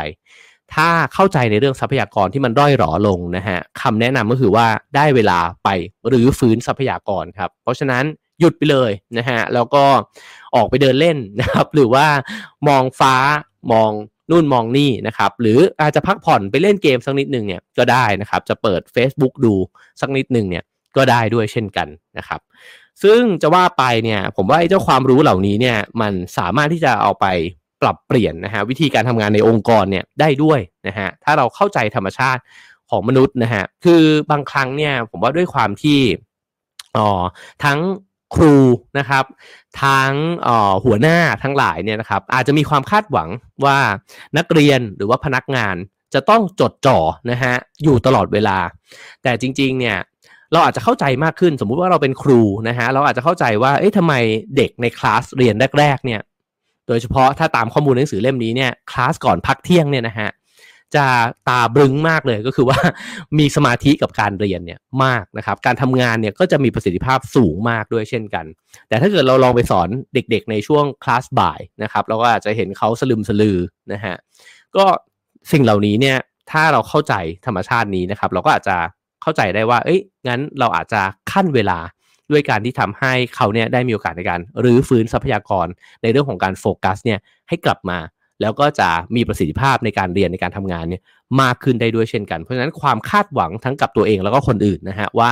จะต้องทำงานอย่างมีสมาธิตลอดเวลา เป็นความคาดหวังที่ไม่ตรงตามธรรมชาติมนุษย์นะฮะเขาบอกว่า การทำงานเนี่ยไม่ถดถอยลงนะฮะถ้าหากหนึ่งในงานเหล่านั้นเนี่ยใช้ความพยายามเล็กน้อย หรือไม่ต้องพยายามเลย เช่น การฟังเพลงในขณะที่ อ่านข้อความบนจอคอมพิวเตอร์ของคุณนะฮะอยู่ที่ว่าคุณฟังเพลงอะไร ถ้าฟังเพลงที่ร้องตามไปด้วยนะฮะประสิทธิภาพการทำงานลดลงแน่นอน แต่ถ้าฟังเพลงบรรเลงเคลิ้มๆไปเนี่ย สมองมันไม่จำเป็นที่จะต้องไปคิดในเรื่องของเพลงนะครับมันก็แค่กล่อมๆเราไป เพราะฉะนั้นมันอยู่ที่ว่าเราเนี่ยทำของสิ่งเนี่ยมันอยู่ที่ว่าไอ้สองสิ่งนั้นเนี่ยมันต้องการความจดจ่อมากแค่ไหนข้อสรุปตรงนี้นะฮะก็คือว่าถ้าเราจะต้องทำงานสองสิ่งที่มันอาศัย ความความจดจ่อเนี่ยด้วยกันทั้งคู่ มันจะด้อยประสิทธิภาพเราลง แต่ถ้าเกิดว่าเราทำสองสิ่ง แล้วมีเพียงสิ่งเดียวเท่านั้นที่เรียกร้องการจดจ่อจากเราเนี่ยไออีกสิ่งหนึ่งเนี่ยก็ทำคู่กันไปเพลินๆเนี่ยได้นะฮะโอเค ผมจะกระโดดข้ามเรื่องนอนไปนะฮะ เพราะว่าเรื่องนอนเราคุยกันหลายครั้งแล้ว ซึ่งแน่นอนว่าการนอนที่ดี มันก็จะส่งผลต่อประสิทธิภาพในการจดจ่อที่ดีด้วยนะฮะ คราวนี้มันมีอีก สภาวะหนึ่งนะฮะเขาบอกว่ามันคือการที่ไอ้เจ้าการจดจ่อของเราเนี่ยมันเคลื่อนที่ไปเรื่อยๆ มันไม่อยู่นิ่งนะครับ แล้วก็มันเต็มไปด้วยกิจกรรม ซึ่งไอ้เจ้าสภาวะนี้เนี่ยในนี้ก็ใช้คำว่าไคเนติกเนี่ยนะฮะคือความจดจ่อมันเคลื่อนที่ไปเรื่อยๆ ถามว่าตัวอย่างที่ง่ายที่สุดคืออะไร ก็คือการที่เรารูดดูโทรศัพท์เนี่ยไปเรื่อยๆ นั่นแหละนะฮะไอ้เจ้าความสนใจที่เคลื่อนที่เนี่ยเขาบอกว่ามันมีทั้งข้อดี แล้วก็ข้อไม่ดีนะฮะคือความสนใจที่เคลื่อนที่เนี่ยคือการตอบสนองแบบปรับตัวต่อข้อมูล และสิ่งรบกวนสมาธินะฮะที่เกิดขึ้นมาจากสื่อดิจิทัลนะฮะความพยายามที่จะจัดสรรความสนใจให้มันมีประสิทธิภาพเนี่ยมากขึ้นนะฮะแต่งานวิจัยเนี่ยแสดงบอกว่าพวกเราเนี่ยไม่ได้เก่งกาจในเรื่องของการใช้ประโยชน์จากความสนใจที่เคลื่อนที่เหล่านี้เนี่ยเลยนะฮะการใช้งานความสนใจประเภทที่เคลื่อนที่แบบนี้เนี่ยนะฮะก่อให้เกิด ผลลบเนี่ยมากกว่าผลที่เป็นบวก คือถ้าเราเนี่ยใช้เวลากับไอความสนใจแบบเคลื่อนที่ก็คือ เราไม่ได้อยู่กับสิ่งใดสิ่งหนึ่งเนี่ยเป็นเวลายาวนานมากพอนะฮะสิ่งที่จะตามมาก็คือความเครียด ความเหนื่อยล้า ผลงานที่ย่ำแย่ลงนะฮะแล้วก็สภาวะเบิร์นเอานั่นเอง ฉะนั้นผมว่าถ้าเรารู้ความจริงข้อนี้แล้วนะฮะมันจะนำไปสู่การปรับเปลี่ยนพฤติกรรมยังไง ก็คือ ถ้า ในช่วงเวลาพักผ่อนหย่อนใจนะครับ ผมว่าทุกวันนี้เนี่ยไอ้เจ้า TikTok Facebook Twitter ทั้งหลายเนี่ย มันก็ไม่ต่างอะไรกับแต่ก่อนที่เปิดละครดูนะฮะแต่ความเปลี่ยนแปลงก็คือว่าแต่ก่อนเนี่ยถ้าเราดูบอลเราก็อยู่กับเกมเนี่ยไปตลอด 90 นาที ถ้าเราดูละครเราก็อยู่กับละครเรื่องนั้นเนี่ยชั่วโมงหนึ่งแต่ทุกวันนี้ไถ TikTok เนี่ยนะฮะในหนึ่งชั่วโมงเนี่ยมันไม่รู้ว่ามันมีกี่คลิปสั้นเนี่ยที่มันผ่านความสนใจของเราไปนะฮะ ฉะนั้นถ้าเรารู้ตรงนี้เนี่ยเราพักผ่อนได้นะครับ แต่ว่าอย่าไปอยู่กับมันนานเกินไป เพราะพออยู่กับมันนานเกินไป มันหลอกเราด้วยความรู้สึกสนุกนะฮะแต่จริง ๆ แล้วเนี่ยสิ่งที่เราได้รับจริง ๆ มันเป็นความเครียด แล้วก็เป็นอ่อการที่เราใช้เราใช้สมองเนี่ย มากเกินไปนะฮะแล้วก็ทำให้เราล้าแล้วสุดท้ายเนี่ยผมว่าสิ่งหนึ่งที่ทุกคนเป็นก็คือว่าเราจะรู้สึกผิดอยู่ลึกๆอะว่าเอ๊ะนี่กูใช้เวลาไปกับอะไรตั้งนานวะ โอเคครับ คราวนี้มาลองดูนะฮะว่าความรู้นะฮะในเรื่องของสิ่งที่มันแย่งชิงความสนใจของเราไปเนี่ย มันจะช่วยเปลี่ยนพฤติกรรมของเราเนี่ยได้ยังไงบ้าง เขาบอกว่าเมื่อความสนใจของเราเนี่ยมันไม่ได้อยู่ภายใต้การควบคุมของเราเนี่ยอีกต่อไปนะฮะ ในนี้บอกว่าการประมวลข้อมูลแบบอัตโนมัติเนี่ยเกิดขึ้นในช่วงเวลาที่เราทำงานที่ง่ายมากๆนะฮะก็คือสิ่งที่เราทำแล้วมันเกิดเป็นพฤติกรรมซ้ำๆแล้วนะฮะเช่น การขับรถแบบนี้เนี่ยมันก็จะไม่ได้ลดทอนทรัพยากรเรื่องการโฟกัสของเราเนี่ยลงไปสักเท่าไหร่ คือเวลาที่อะไรที่เราทำจนถนัดแล้วนะฮะมันไม่ต้องใช้สมองเนี่ยไปจดจ่อกับมันมากเท่าเดิมอีกต่อไปนะฮะแต่ สิ่งที่ตามมานะครับเขาบอกว่าจริงๆ แล้วเนี่ยตัวเราเองเนี่ยจะไม่ตอบสนองนะฮะต่อไอ้เจ้า notification ทั้งหลายเนี่ยมันเป็นไปได้ยากมาก เพราะฉะนั้นเนี่ยการหักห้ามความสนใจแบบนี้เนี่ยมันเป็นเรื่องที่เกิดขึ้นได้ยากนะฮะฉะนั้นเนี่ยเราก็เลยจะต้องควบคุมสิ่งเหล่านี้เนี่ยให้มากขึ้นนะฮะก็คำแนะนำง่ายๆ ก็คือว่า พยายามที่จะปิด notification ที่มันไม่สำคัญเนี่ยไปนะครับเขาบอกว่าถ้าคนเราต้องควบคุมความคิดอย่างต่อเนื่อง เพื่อต้านทานพฤติกรรมอย่างหนึ่งเนี่ยเป็นเวลานานพอเวลาผ่านไปเนี่ยพวกเขาจะลงเอยด้วยการตัดสินใจแบบหุนหันพลันแล่นเนี่ยเพิ่มมากขึ้น หมายความว่าถ้าในแต่ละวันนะฮะเราจะต้องพยายามควบคุมตัวเองเนี่ยโดยการที่บอกว่า เอ้ย ไม่ทำอันนั้น ไม่ทำอันนี้นะฮะ แต่ก่อนมันอาจจะมีไม่เยอะ แต่เดี๋ยวนี้เนี่ยมันมีเยอะเพิ่มมากขึ้นเรื่อย นะครับว่าโอเค ฉันจะพยายามไม่หยิบโทรศัพท์มือถืออะไรแบบนี้นะฮะคือถ้าเรายังไม่จัดสภาพแวดล้อมของตัวเองเนี่ยให้ช่วยตัวเองเนี่ยมากขึ้นนะฮะมันก็เหมือนกับเราจะต้องฝืนตัวเองเนี่ยกับการที่พยายามจะควบคุมตัวเองเนี่ยแล้วก็ใช้พลังงานในการบังคับตัวเองเนี่ยไปมากเลยในแต่ละวันนะฮะ ฉะนั้นถ้าเราใช้มันไปมากแล้วเนี่ยสุดท้ายเนี่ยมันจะนำไปสู่การตัดสินใจแบบหุนหันพลันแล่นมากขึ้น หมายความว่าสมองส่วนเหตุผลเนี่ยมันถูกใช้ไปเยอะมากแล้วนะฮะอารมณ์เนี่ยมันก็จะถูกนำมาใช้เพิ่มมากขึ้นเรื่อยๆ ผมว่าไม่แปลกที่เราจะหงุดหงิดใส่กันง่ายขึ้นนะฮะโดยเฉพาะในช่วงเย็น แล้วก็ไม่แปลกที่เราจะโกรธนะฮะกันมากขึ้น ก็เพราะว่าเราเนี่ยใช้สมองเนี่ยไปกับการห้ามตัวเองเนี่ย มาตลอดทั้งวันนะฮะคราวนี้เขาบอกว่าไอ้เจ้าเจตจำนงในการเลือกนะครับ ว่าเราเนี่ยจะสนใจอะไรบ้างในแต่ละวันเนี่ยมันเกิดขึ้นในลักษณะไหนบ้างนะครับ เวลาที่เราเริ่มต้นทำอะไรสักอย่างเนี่ยจากเป้าหมาย อันนี้เป็นเป็นประเด็นสำคัญของวันนี้นะครับ คือสมมุติว่าเราทำงานอะไรสักอย่างหนึ่งนะฮะแล้วเราเห็นว่าสิ่งนั้นมันสำคัญมาก ๆเลยกับเราในวันนี้นะฮะ แล้วเป้าหมายมันชัดเจนมาก เช่น ฉันจะทำงานนี้ให้เสร็จ เขาบอกว่าวิธีการแบบนี้เนี่ยเรียกได้ว่าการหันเหความสนใจเนี่ยจากบนลงล่าง ความสนใจนี้เนี่ยเกิดขึ้นจากภายในตัวเรานะฮะเพราะว่าเราเป็นคนกำหนดเป้าหมายนั่นเอง ผมว่าผมเรียนรู้สิ่งนี้เนี่ยชัดเจนมากจากเวลาที่ผมเข้าถ้ำไปเขียนหนังสือในช่วงเวลาประมาณสัก 7 วันนั้นเนี่ยนะฮะคือตั้งเป้าไว้เลยว่าทุกๆวันเนี่ยเป้าหมายสำคัญก็คือว่าตื่นขึ้นมาเขียนหนังสือ แล้วก็ไม่สนใจอย่างอื่นนะฮะเป็นช่วงเวลาที่เล่น Facebook น้อยที่สุดในชีวิต ก็คือโอเค ฉันจะเขียนหนังสืออะนี่คือเป้าหมายหลักของฉันนะครับ เป้าหมายเหล่านี้เนี่ยมันเกิดขึ้นจากภายใน แล้วมันก็จะช่วยเรามากเลยนะฮะในการที่เราจะจดจ่อ เพราะกิจกรรมต่างๆเนี่ยมันจะสอดคล้องกับเป้าหมายหลักของเรา เช่นเออเราจะต้องอ่านค้นคว้าหาข้อมูลอะไรบ้างนะฮะแล้วก็เราจะทำยังไงบ้างเนี่ยให้มันบรรลุเป้าหมายในแต่ละวันเนี่ยไปได้ แต่ทีนี้เนี่ยเป้าหมายเออแต่ทีเนี้ยไอ้เจ้าการกำหนดความสนใจเนี่ยที่มันแตกต่างไปจากเรื่องบนลงล่างก็คือแบบตรงกันข้ามกันก็คือจากล่างขึ้นบน แบบล่างขึ้นบนมันต่างยังไง มันต่างตรงที่ว่าเราไม่มีเป้าหมายครับ แต่เรารอให้สิ่งเราจากภายนอกเนี่ยมันมากระตุ้นเรา แล้วความสนใจเราก็จะไปจดจ่อกับสิ่งนั้น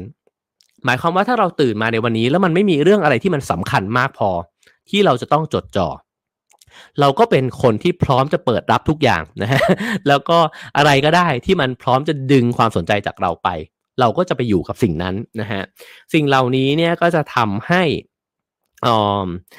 เรามีความสนใจที่มันแตกกระสานซ่านเซนเนี่ยไปตลอดเวลานะครับ ลองดูก็ได้นะครับว่าในแต่ละวันที่เราตื่นขึ้นมา เรามีความสนใจแบบบนลงล่างหรือแบบล่างขึ้นบนเนี่ยมากกว่ากัน เขาบอกว่าความสนใจที่เกิดจากภายนอกแบบนี้เนี่ยเป็นความสนใจแบบเดียวกันนะฮะกับเวลาที่เราต้องเจอ เวลาที่ต้องเหยียบเบรกกระทันหัน เมื่อสัญญาณไฟเนี่ยเปลี่ยนเป็นสีเหลืองหรือว่าสีแดงเนี่ยแบบเฉียบพลัน ก็คือเฮ้ยพอมันเห็นไฟแล้วเนี่ยมันวุบนะฮะแล้วก็ไปจดจ่อกับสิ่งนั้นเนี่ยในทันที มันจะเป็นความการจดจ่อแบบฉับพลันนะแล้วก็แบบสั้นๆเท่านั้นเอง ซึ่งแน่นอนนะฮะผมว่าแค่นี้เราก็เห็นภาพแล้วว่า กับภาพที่เราเนี่ยนั่งทำงานต่อเนื่องยาวนาน 1 ชั่วโมงเนี่ย โอ้โห ความรู้สึกของออการมีสมาธินะฮะความสงบในจิตใจเนี่ยมันแตกต่างจากกันมาก แล้วลองดูว่าในทุกวันนี้เนี่ยเรามีชีวิตเนี่ยกับการเหยียบเบรกแบบนี้เนี่ยเฮ้ยเฮ้ยเฮ้ยเฮ้ยเฮ้ยแบบนี้นะฮะลูดลูดมือถืออยู่แล้วเฮ้ยงั้นหยุดดูนี้นิดนึงเฮ้ยเปิดดูคลิปอันนี้นิดนึงแบบนี้นะฮะมากน้อยแค่ไหนในแต่ละวันนะครับ คราวนี้เขาบอกว่าเพราะฉะนั้นเนี่ยในการที่จะทำตามเป้าหมายได้นะฮะเราก็ต้องตั้งใจจดจ่ออยู่ที่เป้าหมายนั้น เพราะความสนใจของเราเกิดจากเป้าหมาย เราก็จะลงมือทำสิ่งต่างๆ อย่างมีจุดมุ่งหมาย ฉะนั้นนี่คือทริคนะฮะทริคก็คือว่าถ้าเราอยากจะมีสมาธิต้องทํำยังไง ต้องถามตัวเองก่อนครับว่าตกลงแล้ววันนี้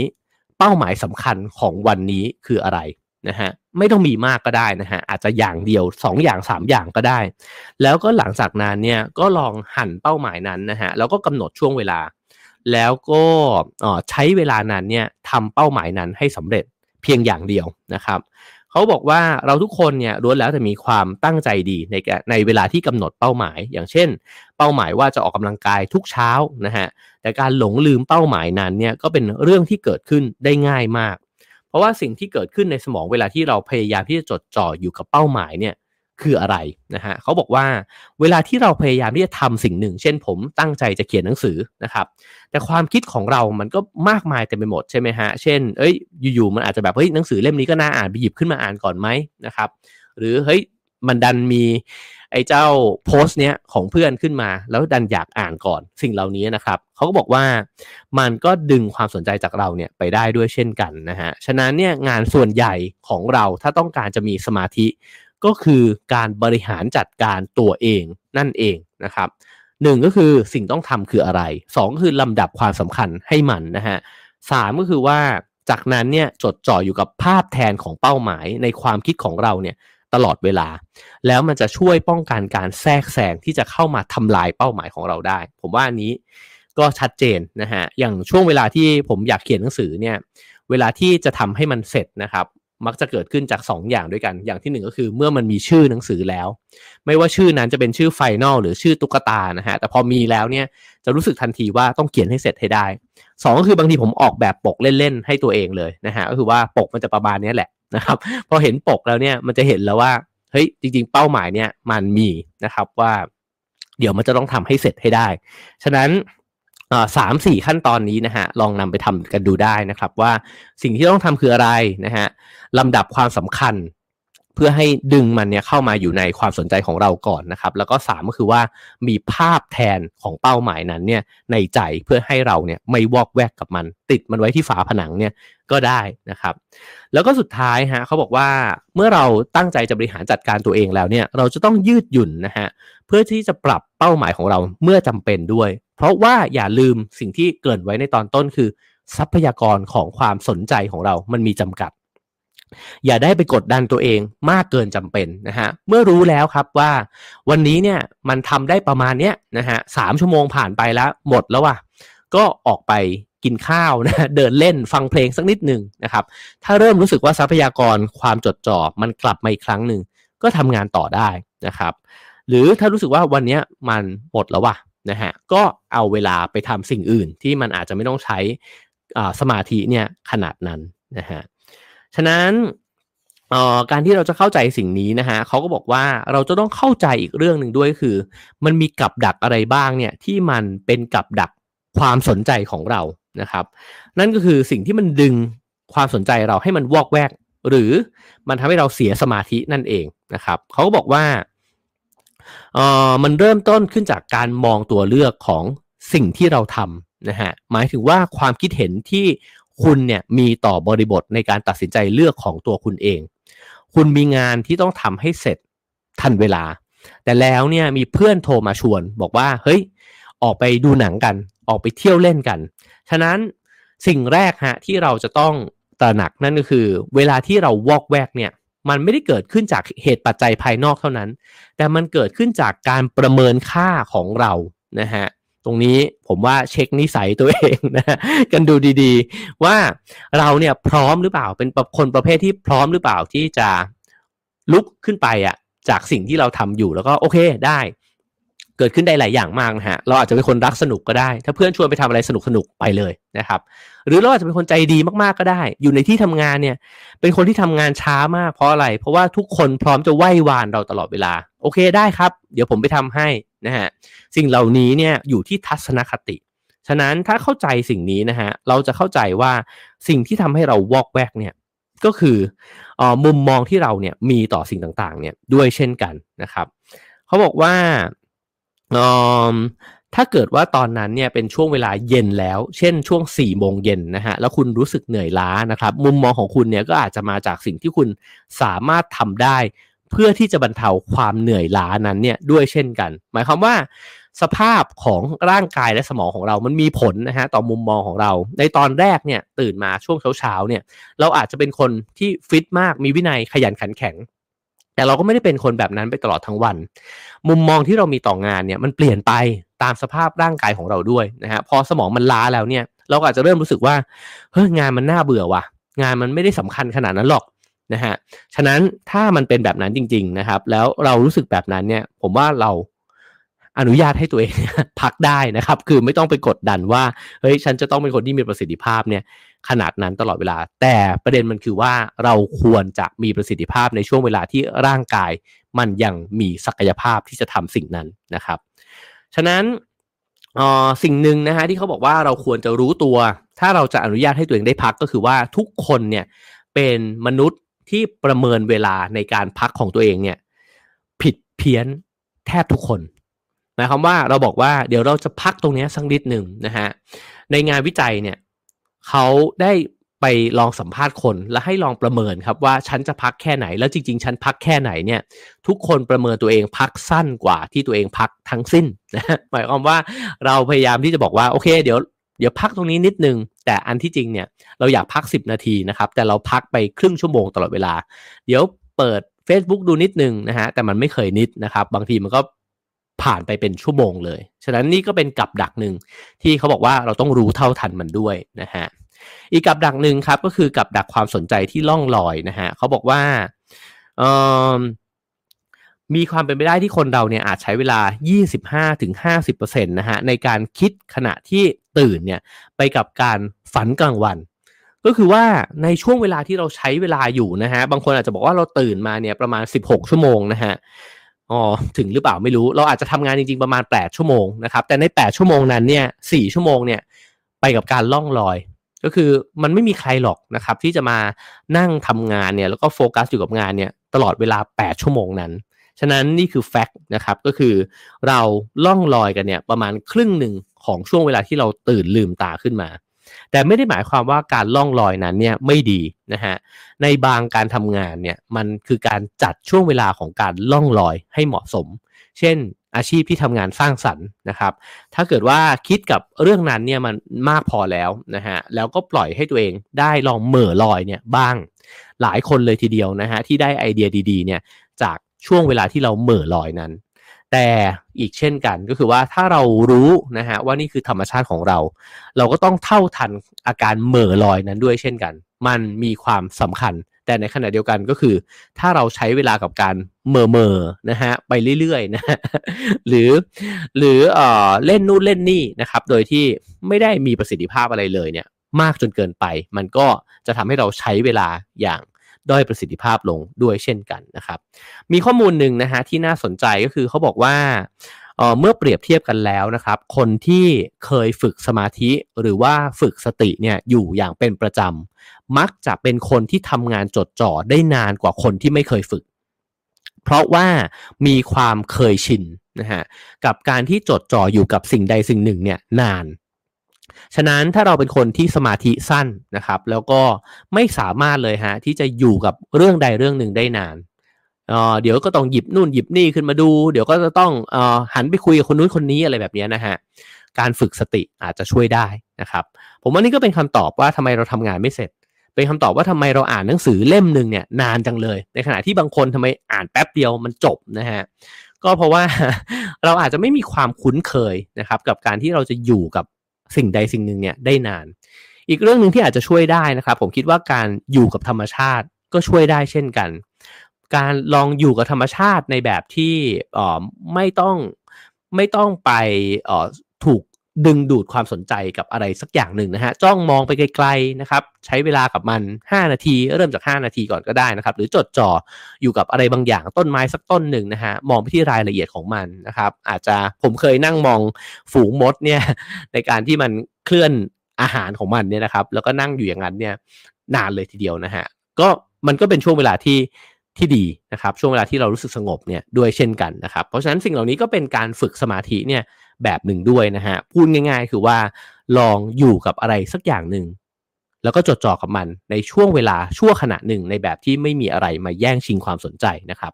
บางคนที่ชอบฟังเพลงก็ใช้เเรื่องของการฝึกสมาธิเนี่ยกับเพลงได้ด้วยก็คือว่า ผมว่าทุกวันนี้ยากมากนะฮะกับการที่เราจะเปิดเพลงแล้วฟังเพลงอย่างแท้จริง คือเราเปิดเพลงเพียงแค่มันเป็นแบ็กกราวอะ เป็นเสียงล่องลอยไประหว่างที่เราทำอย่างอื่นเท่านั้นเองนะฮะแต่บางคนเนี่ยเขาก็นั่งหลับตาฟังเพลงเนี่ยไปจนจบเพลงเลยนะครับ เพราะฉะนั้นสิ่งเหล่านี้ก็จะช่วยนะครับในการที่เราสามารถที่จะทำงานเนี่ยได้ยาวนานขึ้นได้ด้วยเช่นกันนะครับ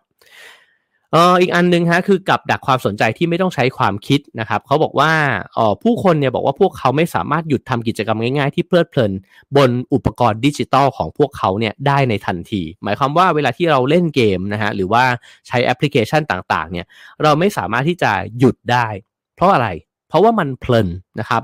เขาบอกสิ่งเหล่านี้เนี่ยก็คือการที่เราเนี่ยได้รับรางวัลนะฮะแล้วเราก็มีความสุขเนี่ยอยู่กับการติดหนึบอยู่กับกิจกรรมเหล่านั้นนะครับ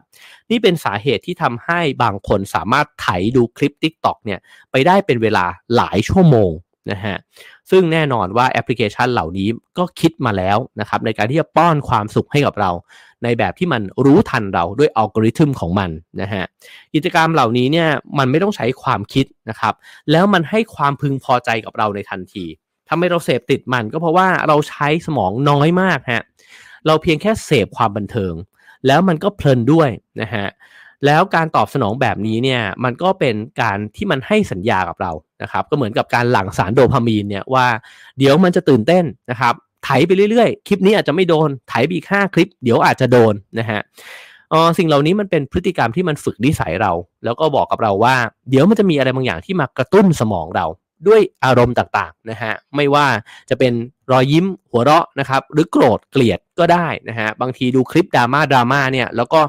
เกิดความรู้สึก เกลียดขึ้นมา ความรู้สึกรุนแรงเหล่านี้เนี่ยมันก็เป็น entertainment อย่างหนึ่งนะฮะเพราะฉะนั้นสิ่งเหล่านี้มันให้สัญญากับเรานะครับว่าใจเย็นเดี๋ยวมันจะมีอีกทำไมเราถึง refresh Facebook เนี่ยไปได้เรื่อยๆนะครับเพราะว่าอตอนนี้มันยังไม่มีอะไรอ่านนะครับแต่พอ refresh แล้วเดี๋ยวมันจะมีอะไรขึ้นมาให้เราอ่านเอง อีกสิ่งหนึ่งนะฮะที่มันทำหน้าที่นี้กับเราเช่นกันก็คือการช้อปปิ้งนะครับการช้อปปิ้งออนไลน์ก็คือการบำบัดเราด้วยเช่นกัน เขาบอกว่ามันทำงานยังไง มันทำงานด้วยการที่ให้เราจินตนาการครับว่าสุดท้ายแล้วของนั้นเนี่ยมันจะมาอยู่กับตัวเรานะฮะหมวกใบนี้เดี๋ยวมันจะมาอยู่บนหัวเรากระเป๋าใบนี้มาอยู่ในคล้องแขนของเรา นาฬิกานี้มาอยู่บนข้อมือเราอะไรแบบนั้นนะฮะ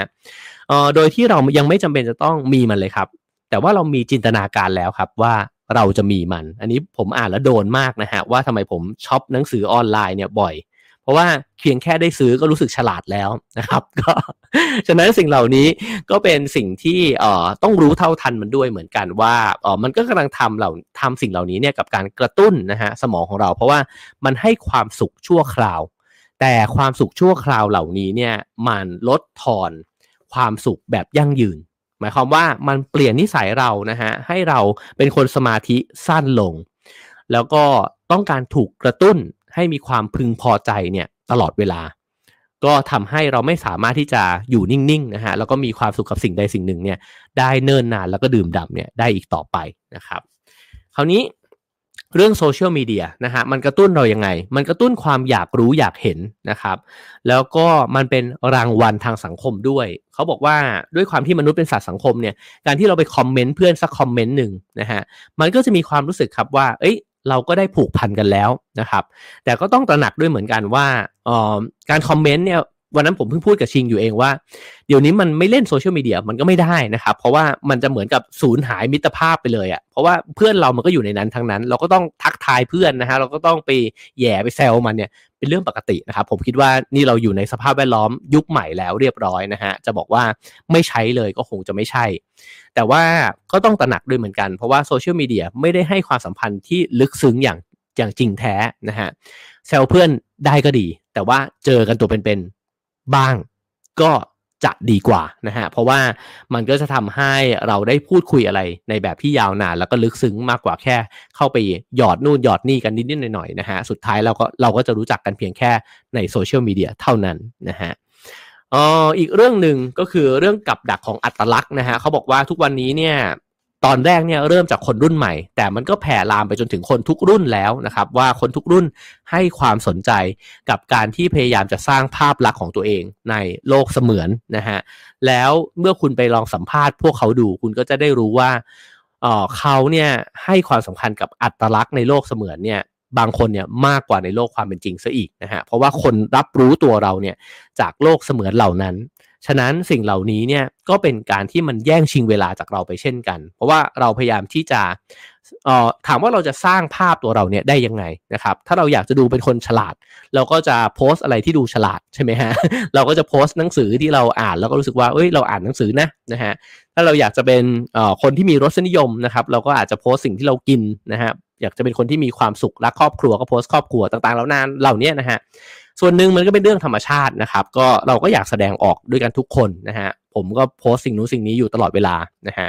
แต่ในอีกส่วนหนึ่งเนี่ยก็ปฏิเสธไม่ได้ว่าเราอยู่ในโลกของยุคสมัยที่เราก็พยายามที่จะฉายภาพตัวเองลงไป ในสื่อเหล่านี้เนี่ยด้วยเช่นกัน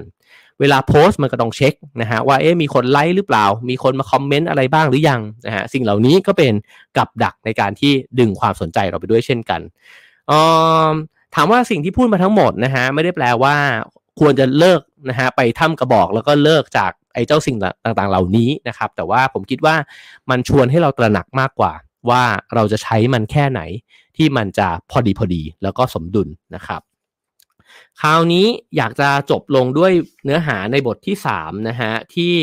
จริงๆแล้วมันสำคัญเลยทีเดียวนะฮะผมขออนุญาตตอบอีกสักประมาณไม่เกิน 10 นาทีนะครับเขาพูดถึงมายาแองเจลูนะฮะซึ่งก็เป็นนักเขียนแล้วก็กวีเนี่ยนะครับที่ เขาเนี่ยใช้วิธีการเขียนหนังสือเนี่ยด้วยการปิดก็คือไปเช่าห้องโรงแรมนะครับ แล้วก็นำเอาไอ้เจ้าเนื้อหาหนังสือต่างๆ นานาเนี่ยเข้าไปพจนานุกรมนะครับ แล้วก็รวมถึงเล่าด้วย แต่ว่ามันมีสิ่งที่แบบเฮ้ยเกี่ยวด้วยเหรอวะ กับการเขียนนะครับ เข้าไปอยู่ในห้องนั้นเนี่ยด้วย นั่นก็คือเกมปริศนาอักษรไขว้แล้วก็ไพ่หนึ่งสำรับ ถามว่าเธอเอาสิ่งเหล่านี้เนี่ยเข้าไปทำไม เธอก็บอกว่าเธอต้องการให้มันมีบางสิ่งที่มันไม่เกี่ยวกับงานเนี่ยทำให้จิตใจเธอได้หมกมุ่นอยู่กับสิ่งเหล่านั้นเนี่ยด้วยนะครับ เธอให้เอ่อเธอให้สัมภาษณ์บอกว่าฉันเนี่ยคิดว่าจิตใจมันมีสองดวง คือมีจิตใจดวงใหญ่กับจิตใจดวงน้อย จิตใจดวงใหญ่เนี่ยให้คุณคิดได้อย่างลึกซึ้ง ในขณะที่จิตใจดวงน้อยเนี่ยจะทำให้คุณยุ่งนะครับ คุณจะได้ไม่มีเวลาวอกแวก ไปไหน แล้วเวลาที่เธอทำงานเขียน เธอใช้การทำงานสลับกันไปมาตลอด ระหว่างจิตใจดวงใหญ่กับจิตใจดวงน้อยเนี้ยนะฮะพูดง่าย ๆ คือว่าเวลาที่เธอเขียนหนังสือ มันจำเป็นที่ต้องมีเวลาเนี่ยให้กับจิตใจดวงน้อยที่มันคอยจะวอกแวกเนี่ยด้วย แต่เพื่อไม่ให้มันวอกแวกไปไกล เธอก็เลยเอาปริศนาอักษรไขว้เนี่ยมาให้จิตใจดวงน้อยเนี่ยได้ผ่อนพักนะครับ แล้วก็ได้มีที่อยู่นะฮะ ฉะนั้นเราเรียนรู้ได้อะไรบ้างนะฮะจากมายาเองเจลูนะฮะก็คือว่า เราควรจะมีไอ้เจ้าพื้นที่ให้จิตใจดวงน้อยเนี่ย มันได้พักด้วยนะฮะหมายความว่าถ้าเราไม่ไม่ได้พักเลยนะครับ สุดท้ายไอ้งานใหญ่มันอาจจะไม่สำเร็จก็ได้ ทีนี้มาถึงส่วนที่ผมอยากเล่าที่สุดนะฮะนั่นคือไอ้เจ้าสภาวะโฟล์เนี่ยซึ่งมิไฮซิกเซนมิไฮยีเนี่ยนะฮะเป็นคนที่ พูดถึงเรื่องนี้ขึ้นมาเขาเป็นนักจิตวิทยานะครับ ที่เขียนหนังสือเรื่องโฟล์นะครับไว้ใจหยิบโฟล์ขึ้นมาอ่านด้วยนะฮะทีนี้ตัวผมเองก็ไม่เคยรู้ background นะครับของ Csikszentmihalyi เนี่ยว่าเขาเนี่ยมี background ยังไง เขาเป็นชาวฮังการีนะครับ แล้วก็ตัวเขาเองเนี่ยในช่วงเวลาเด็กนะครับ เขาอยู่ในค่ายกักกัน แล้วก็ใช้วิธีการเนี่ยในการที่จะหนีความโหดร้ายของสงครามนะฮะด้วยการเล่นหมากรุก เพราะฉะนั้นออวิธีการปกป้องจิตใจของตัวเองนะครับจากสภาวะสงครามจากค่ายกักกัน ก็คือเอาหมากรุกเนี่ยขึ้นมาโขกเล่นกับเพื่อนนะฮะฉะนั้น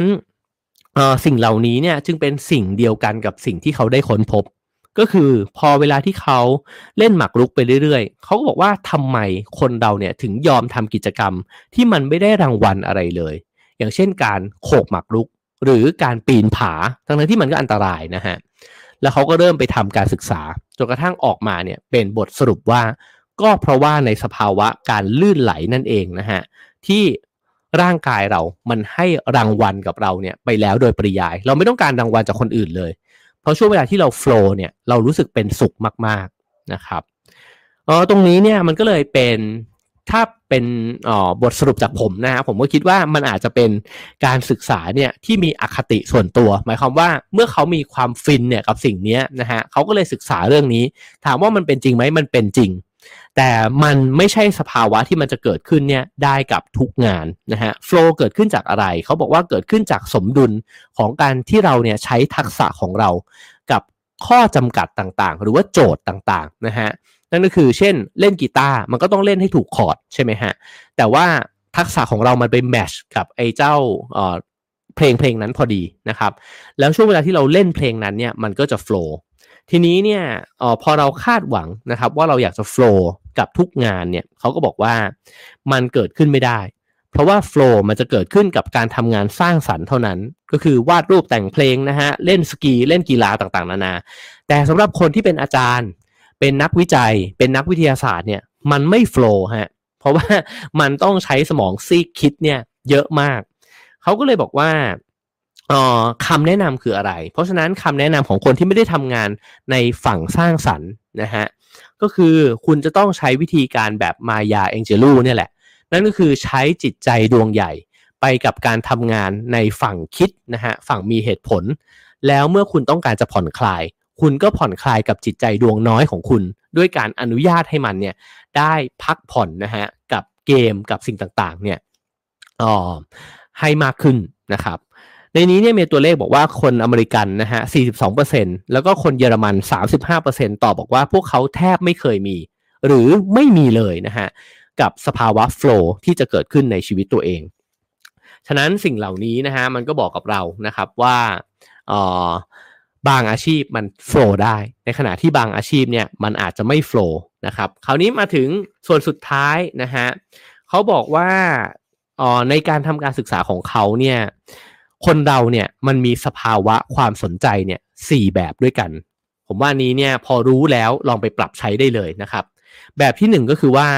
ในเรื่องที่ไม่ต้องคิดอะไรเลยนะครับ แบบที่สองก็คือสภาวะจดจ่อ แบบที่สามก็คือสภาวะหงุดหงิด และแบบที่สี่ก็คือสภาวะเบื่อนะฮะ ลองไล่เรียงกันไปแบบเร็วๆนะครับ เขาบอกว่าสภาวะแรกก็คือสภาวะจดจ่อนะฮะจะเกิดขึ้นเนี่ยในช่วงเวลาที่เราเนี่ยรู้สึกสนใจสิ่งนั้นมาก และสิ่งนั้นเนี่ยมันท้าทายเรามาก มันจะกระตุ้นความกระตือรือร้น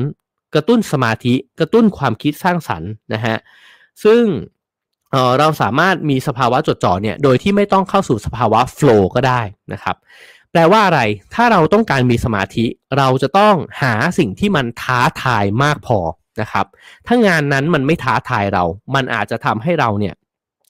ไม่มีสมาธิกับมันก็ได้นะครับ เพราะฉะนั้นถ้าอยากมีสมาธิหางานที่ท้าทายนะฮะ คราวนี้มาดูสภาวะที่ไม่ต้องคิดนะครับ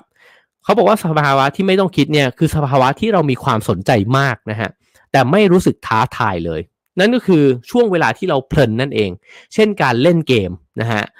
หรือว่าเล่นดนตรีต่างๆ นานาเหล่านี้คือมันไม่มีอะไรที่จะต้องทำให้มันสำเร็จ ไม่มีอะไรที่มันยากขนาดนั้น แต่ว่ามันเพลินนะครับ สภาวะนี้ก็สำคัญเหมือนกันควรจะมีในชีวิตนะฮะทีนี้สภาวะที่3ครับคือสภาวะเบื่อ ตรงนี้น่าสนใจนะครับว่าทำไมเราถึงเบื่อ สภาวะเบื่อเนี่ยถูกอธิบายบอกว่ามันคือสภาวะที่เราทั้งไม่สนใจ แล้วก็ไม่รู้สึกว่าท้าทายด้วย ฉะนั้นเมื่อเราอยู่ในสภาวะนี้เมื่อไหร่นะฮะลองดูก็ได้ นั่นแปลว่ามันเป็นสภาวะที่ไม่ควรที่จะเอาตัวเองอยู่ในนั้น นานเกินไป คือเราไม่ได้สนใจสิ่งนั้นด้วยครับ แล้วมันก็ไม่มีความท้าทายอะไรเลย ตัวอย่างที่ง่ายที่สุดก็คือการท่องเว็บไปเรื่อยๆ การอ่าน Facebook ไปเรื่อยๆ โดยที่ไม่มีเป้าหมายอะไรนะฮะเขาบอกนั่นคือคุณกำลังอยู่ในสภาวะเบื่อนะฮะมันก้ากึ่งครับ ถ้าเราสนุกกับมันก็คือมันจะเพลิน แต่ถ้าเกิดว่าเราไถไปเรื่อยๆนะฮะ โดยที่แบบ เออทำไมมันไม่มีอะไรทำเลยว่าวันนี้นะฮะ นั่นก็คือคุณอยู่ในช่วงเวลาของการเบื่อหน่ายแล้วนะครับ ฉะนั้น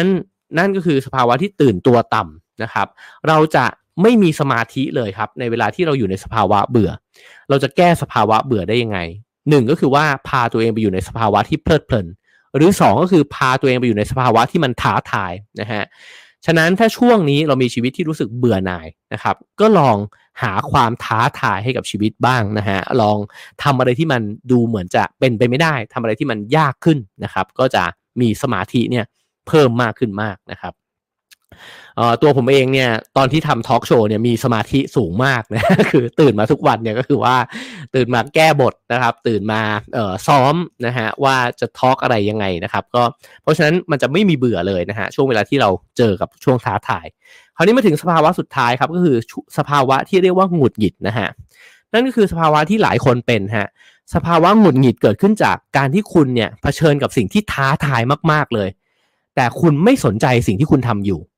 นั่นหมายความว่าคุณอาจจะเจอโจทย์จากอาจารย์จากหัวหน้านะฮะที่มันยากมาก ยากมากๆโคตรท้าทายเลยอะแต่คุณไม่ได้อยากทำมันเนี่ยสิ่งนี้เป็นสิ่งที่แตกต่างจากสภาวะจดจ่ออย่างมากนะฮะคือมันทำให้เราไม่จดจ่อครับ เพราะเราไม่อยากทำมันนะฮะออสิ่งเหล่านี้เนี่ยเขาบอกว่ามันดึงไอ้เจ้าทรัพยากรของสมองของเราเนี่ยไปอย่างมากเลยทีเดียวนะฮะเพราะฉะนั้นลองไปแบ่งดูนะฮะว่า กิจกรรมต่างๆ ในชีวิตนะฮะแล้วก็ในใน 16 ชั่วโมงที่คุณตื่นขึ้นมาในแต่ละวันเนี่ยใช้เวลาไปกับเรื่องไหนเนี่ยมากที่สุดนะฮะจดจ่อไม่ต้องมากก็ได้ครับ แต่ควรจะมีอย่างเข้มข้น และมีประสิทธิภาพในช่วงเวลาที่ชัดเจนนะฮะควรจะมีช่วงเวลาที่ไม่ต้องคิดอะไรบ้าง ใช้เวลาไปกับความเพลิดเพลินบ้าง แล้วถ้าเบื่อให้รู้ตัวครับ ว่าคุณกำลังอยู่ในสภาวะที่คุณไม่สนใจมันเลย แล้วไม่มีอะไรท้าทายคุณเลย อยู่ในช่วงเวลานั้น ถ้าคุณเริ่มรู้สึกหงุดหงิด ให้รู้ทันมันนะครับ ว่าคุณกำลังเผชิญกับสิ่งที่โคตรท้าทายเลย แต่คุณไม่ได้อยากทำมันเลยนะฮะนั่นคือคุณเริ่มที่จะหงุดหงิดแล้วนะครับ คราวนี้มาถึงความรู้ปิดท้ายนะฮะนั่นก็คือเขาบอกว่าจากการที่เขาไปทำสำรวจมานะฮะช่วงเวลาที่พีคที่สุดของคนเราคือช่วงเวลา 11 โมง นะฮะช่วงเวลานั้นจะเป็นช่วงเวลาที่เรามีสมาธิมากที่สุดนี่คือคนส่วนใหญ่เลยนะครับ ก็คือจดจ่อมากที่สุดช่วง 11 โมงเขาบอกว่าถ้าเรารู้สิ่งนี้ก็แปลว่าเราจะรู้ว่าพนักงานทุกคนเนี่ยไม่ได้เข้าออฟฟิศไปด้วยสมาธิสูงสุด 8 โมงเช้าไม่ช่วงไม่ใช่ช่วงเวลาที่ดีที่สุดนะฮะแต่ว่าสมาธิจะค่อยๆ กราฟเนี่ยมันค่อยๆ ชันขึ้นเรื่อยๆ9โมงค่อยๆ ดีขึ้น 10 โมงดีขึ้น 11 โมงพีค นะครับพอพีคไปได้ชั่วโมงหนึ่งกินข้าวแล้ว แล้วในช่วงเวลากินข้าวนั่นเองนะครับ ที่ทำให้เรากลับมาเนี่ยเหมือนกับจะค่อยๆ มีสมาธิอีกครั้ง แต่มันจะค่อยๆ เร่งเครื่องขึ้นนะฮะแล้วไปมีสมาธิพีคอีกครั้งหนึ่งเนี่ยในช่วงบ่ายสามโมงแล้วพอ4ี่โมงเย็นนี่คือหมดแล้วฮะสี่โมงเย็นเนี่ยเป็นช่วงเวลาที่คนเราไม่สามารถทำอะไรที่ใช้สมองที่ต้องใช้ฝั่งความคิดเนี่ย ได้อีกต่อไปนะก็คือมันล้ามากๆแล้วนะฮะฉะนั้นถ้าจะนำไปใช้กันนะครับก็คือช่วง 11 โมงเป็นช่วงเวลาที่พีคนะครับสำหรับคนส่วนใหญ่นะฮะแล้วก็บ่าย 3 โมงนะครับ ตัวผมเองนี่ผมคิดว่าผมอ่อจะมีช่วงเวลาที่ดีเนี่ยหลังจากตื่นนอนสองชั่วโมงนะครับซึ่งถ้าตื่นตีสี่แปลว่าจะพีคประมาณหกโมงนะฮะฉะนั้นนี่เป็นงานวิจัยจากคนส่วนใหญ่เท่านั้นนะครับ แล้วก็เป็นเรื่องที่ ผมว่าสิ่งที่สำคัญที่สุดนะฮะจากทั้งหมดที่เรามาก็คือ เขาบอกว่าให้เราเข้าใจร่างกายและสมองของเราเอง เราจะเข้าใจมันได้ยังไง เราจะต้องสังเกตนะครับว่าออมันกำลังอยู่ในสภาวะไหน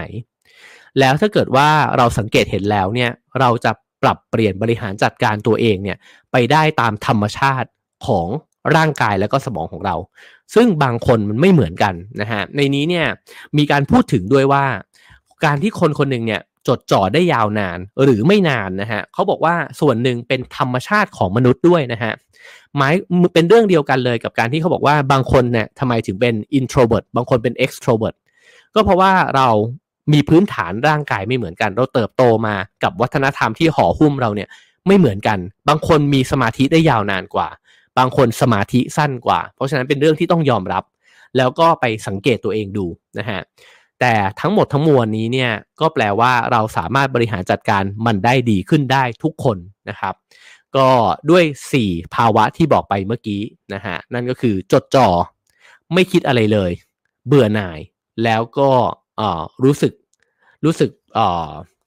วิตกกังวลนะฮะคือรู้สึกว่าหงุดหงิดนั่นเองนะครับหงุดหงิดก็คือว่าฉันไม่ได้อยากทำสิ่งนี้นะฮะโอเคครับ เออจริงๆมีหลายประเด็นมาก เพราะฉะนั้นก็จะสรุปอีกทีก็เกรงว่าจะเสียเวลานะครับ แต่ผมคิดว่าสิ่งหนึ่งที่สำคัญก็คือว่าลองสังเกตตัวเองนะครับ แล้วเราก็จะเห็นว่าวันนี้เนี่ยเรามีประสิทธิภาพมีทรัพยากรนะฮะในการจดจ่อมากแค่ไหน ช่วงเวลาไหนคือเวลาทองของเรานะครับ และใช้มันให้เต็มที่ หลังจากผ่านเวลาทองนั้นไปนะครับ ก็ ใช้มันไปกับการพักผ่อนบ้าง ผ่อนคลายบ้างนะครับ แล้วก็มีช่วงเวลาที่ไม่คิดอะไรเลยบ้าง แต่อย่าปล่อยตัวเองไว้กับช่วงเวลาเบื่อหน่ายนานเกินไป เพราะช่วงเวลานั้นเป็นช่วงเวลาที่ย่ำแย่นะครับ แล้วถ้าเกิดว่าเรากำลังอยู่ในช่วงเวลาที่หงุดหงิดนะฮะ ก็ให้ลองหาวิธีการจัดการกับมันด้วย เพราะว่านั่นแปลว่าเรากำลังเผชิญกับสิ่งที่ มันยากสำหรับเรา แล้วเราก็ไม่มีสมาธิจดจ่อกับมันด้วยนะครับผมโอเคครับ ก็หวังว่าจะเป็นประโยชน์นะครับสำหรับทุกๆทท่านที่ฟังมาจนถึงตอนนี้นะครับผมจากหนังสือเล่มนี้นะฮะ attention span นะครับก็ที่เล่ามาเป็นเพียงแค่ช่วงต้นของหนังสือเท่านั้น ก็ผมคิดว่าขอชวนไปซื้อหามาอ่านกันนะครับ มีเรื่องราวที่น่าสนใจอีกเยอะมาก เพราะว่าเขาจะเจาะลงไปในรายละเอียดนะฮะว่าเราถูกดึงความสนใจไปยังไง อัลกอริทึมแอปพลิเคชันต่างๆ นานานะครับถูกคิดค้นมายังไงนะครับแล้วเราจะฝึกตัวเองยังไง ให้เรามีสมาธิเนี่ยเพิ่มมากขึ้นด้วยนะครับ ก็ลองไปซื้อหามาอ่านกันนะครับ attention span นะครับ โดย Gloria Mark นะครับ แล้วก็ผู้แปลคือคุณไอริสาชั้นสิริสำนักพิมพ์ Cactus นะครับผมขอบคุณสำนักพิมพ์ Cactus ด้วยนะฮะ โอเคครับ ขอบคุณทุกท่านเลยนะครับ วันนี้ก็มาเจอกันอีกครั้งหนึ่งนะฮะ ตื่นมากันฟังกันเยอะแยะเลยนะครับ แล้วก็ขอบคุณสปอนเซอร์ของเราด้วยนะครับ ขอบคุณเท่าแก่น้อยนะครับ ใช้ชีวิตให้มีรสชาติถ้าสาหร่ายต้องเท่าแก่น้อยนะครับ แล้วก็สามารถสนับสนุนรายการของเรานะฮะได้ตามเบอร์บัญชี แล้วก็ QR code ที่ปรากฏอยู่บนหน้าจอนะครับออมีข่าวสารอะไรต้องแจ้งบ้างสั้น ๆ นะครับ เดี๋ยวเราไปต่อกันใน Clubhouse นะครับ ก็อย่างแรกก็คือหนังสือนะครับทั้ง 5 เล่มของสำนักพิมพ์คูปนะฮะก็ยังสามารถซื้อได้ทาง Facebook นะครับ เข้าไปกดพิมพ์บายก็ได้ สำหรับคนที่สั่งซื้อหนังสือของคุณหมอกฤษไทยมานะฮะก็ตอนนี้กำลังพิมพ์ใหม่อยู่นะครับ ก็น่าจะได้ล็อตใหม่ออกมาเนี่ยภายในวันที่ 17 นะครับ ก็จะรีบจัดส่งให้นะฮะน่าจะใช้เวลาประมาณสัก 3 วันในการจัดส่งนะครับ ก็ขอบคุณทุกคนที่อุดหนุนกันเข้ามานะครับผม โอเคครับ ก็เดี๋ยวพรุ่งนี้เจอกัน7จ็ดโมงเช้าเช่นเคยนะครับ เดี๋ยวเราไปต่อกันในขับเฮาส์นะครับ ขึ้นมาแชร์กันว่าในแต่ละวันเนี่ยมีช่วงเวลาไหนมากกว่ากัน แล้วก็มีวิธีการยังไงบ้างนะฮะในการที่จะทำให้ตัวเองเนี่ยมีสมาธิจดจ่อได้อย่างมีประสิทธิภาพมากขึ้นนะครับ แล้วเจอกันพรุ่งนี้ครับผม Have a nice day ครับ